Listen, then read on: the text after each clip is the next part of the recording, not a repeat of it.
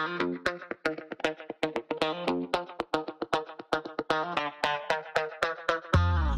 い、お疲れ様です。スラットコレナです、えー僕は普段東京の高円寺の古着屋スラットで商品の仕入れの仕事をしております。このポッドキャストは古着好きを応援するラジオを略して古着ラジオということで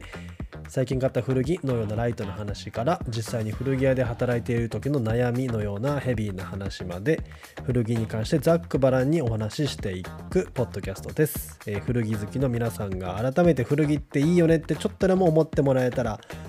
いいなと思って更新しております。はい、えー本日は7月の13日かな、えーです、え今買い付けに来ているので今は宿の部屋で収録をしております。今回の買い付けは僕とパートナーはあのアルバトロス1号店のサブマネージャーの平松と2人で来ております。2週間くらいのスケジュールで来ていて今4日目が終わったところですまだまだねこれからっていうところなんでまあ頑張っていきたいと思うんですけれどもまあなんかこんな感じですよっていう報告をまあちょっとしようかなと思ってのポッドキャストです。はい。ね日本もニュース見る限りかなり暑いようですけれどもまあもう世界中どこでも暑いですよね。今のもうこの7月8月ってね。まあ温暖化とか進んでるんでしょうかわかんないですけど、まあ、日本もね38度とかっていうのを見ましたけどあの熱中症対策皆さん怠らないようにね気をつけてください。ちゃんとエアコンつけるとか水飲むとかねしないとで。僕のこの体験上ですけれどもあの40度になるとやっぱ結構やばいなっていう感覚があってで何がやばいかっていうと40度のところにいた時に35度のところに行くと涼しいなって感じになるんですけどこれが危ないんですよね。で35度は35度だから暑いはずなのに40度に比べて涼しいってなっちゃうからそこで涼んでたりとかでゆっくりとかしちゃうとそこで熱中症になったりするんでちゃんとあのエアコンが来てる部屋に行くとかねあのしないとあの熱中症になりますので皆さん気をつけてください。はい。でまあちなみにそんな感じで買い付け来てるんですけれども今回の買い付けの服買い付けに来ている時の服をまあ一応ちょっと紹介というか触れておこうかなと思って今回はまあセーラーハットに、えー60年代のコットンポリのあのスリムのスラックスにコンバースのジャックパーセルなんですけどもあのトップスのシャツ割と気に入っててあの60年代ぐらいのマンハッタンの黄色にあのペイズリー柄が入ってスタンドカラーのあのでプルオーバーのコットンのシャツみたいな。あれはなんかなんなんなんなんなんでしょうね、まあ、パジャマシャツとかではないと思うんですけどちょっとこうリゾート向けのシャツなのかな。なんか裾もちょっと長めの作りで横にスリットが入っててちょっとこうバサッで袖もこのカフスなしの感じなんですけど、まあ、そんな感じのシャツね着てきて。でまあ結構気に入ってるんですけど今回この買い付け来る時のフライトがまあ一番安かったのを予約したら香港経由だったんですよね。あんまりないんですけど香港経由って。アジア経由ってあんまりないんですけどまあやっぱこの1,000円でも1万円でもフライト代を安くするのがやっぱこの経費削減という意味ではねバイヤーの仕事なんでもう恒例の Google フライトであのフライトの日程と航空会社調べまくった結果香港経由になったんですけど、まあ、香港なんか黄色にペイズリーでスタンドカラーのシャツってなんか僕の中で勝手に香港感があるなと思ってこのシャツを選んで着てきて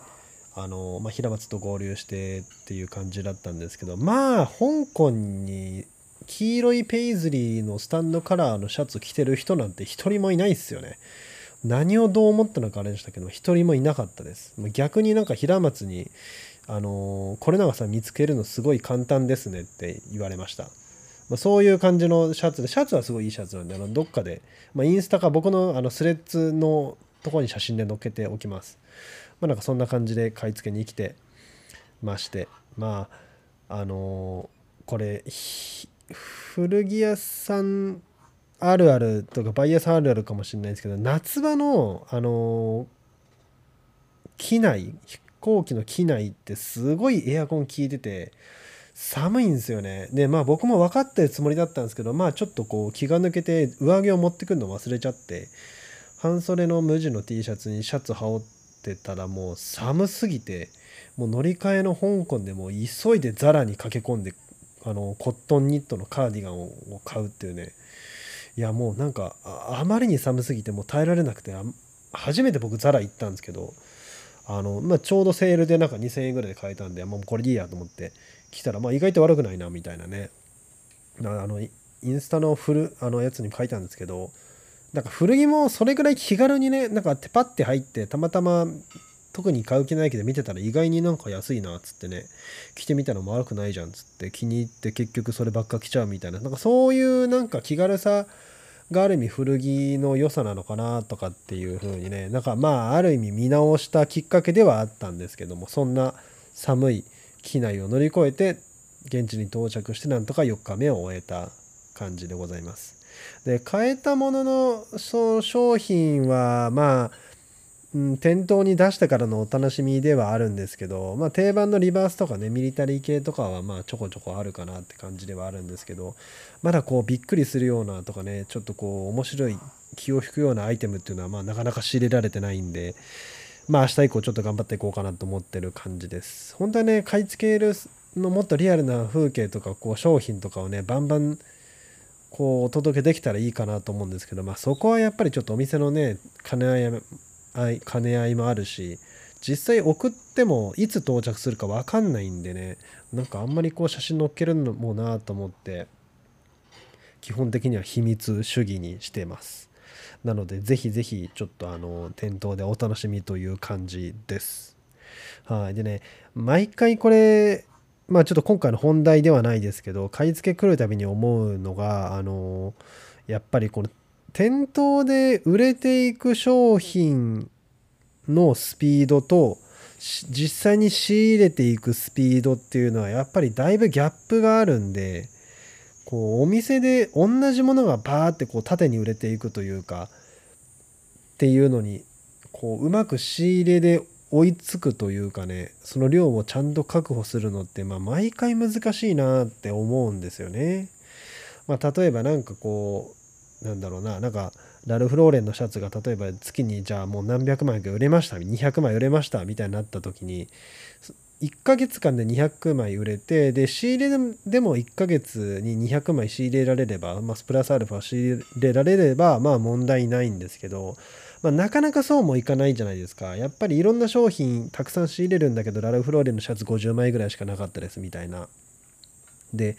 その残りの150枚どうするかみたいなところっていうのがねやっぱり毎回仕入れでこの難しいなって思うところですよね。まあでも開き直って考えるとですけどそうやって仕入れようと思ってもなかなか仕入れられないからまあ商品に希少性が出たりとか店舗同士のその差別化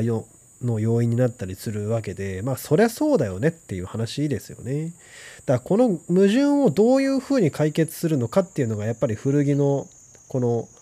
まあ、仕入れ販売の一番難しいところなのかなっていうふうな本当つくづく思ってます。ね。だからこれどうしたらいいかっていうのはまあ毎回考えるんですけどまあもうもう究極頑張って見つけていくしかないんですよね。まあ、まず一つ店頭でそのなるべく幅広く商品が売れるようにね提案していくとかラルフ・ローレンのシャツ50枚しかなくて50枚売り切っちゃったら別の商品で代替できるようになんか提案していくみたいなこととかまあもちろんそうなんですけどまあそれはなんか販売側のねなんかやることだと思いますけど仕入れ側としてはあのまあやっぱりラグとかディーラーさんを経由して頑張って集めてなるべく200万にに近い量を準備するっていうのがやっぱこのバイヤーの仕事だなとは毎回思いますよね。でその商品の例えばもう本当このピンポイントでここだけ足りないからって言ってまあ仕入れ先とかを広げていくっていうのももちろん大事なんですけどこの広げていった分まあそこだけ買わしてくれっていうわけにもいかないんでいろんな商品をこう結局全体量を増やすみたいな形になっていくとねそのま回り回って在無駄な在庫とかも増えやすくなるしこうなんかそれもそれで握手だなというかっていう感じもするんですよね。だからまあなかなかこの商品の需要と供給の量のバランスというかねこれをどう矛盾を解決するかはやっぱり販売と仕入れ側がうまくね手を取って解決しようとしていかないと解決できないんじゃないかなっていうふうなのことを、まあ、今回買い付け4日目で思いました。はい、ただまあ結局ね最初に言いましたけどあのもう一点一点頑張って見つけていくみたいなことを積み重ねる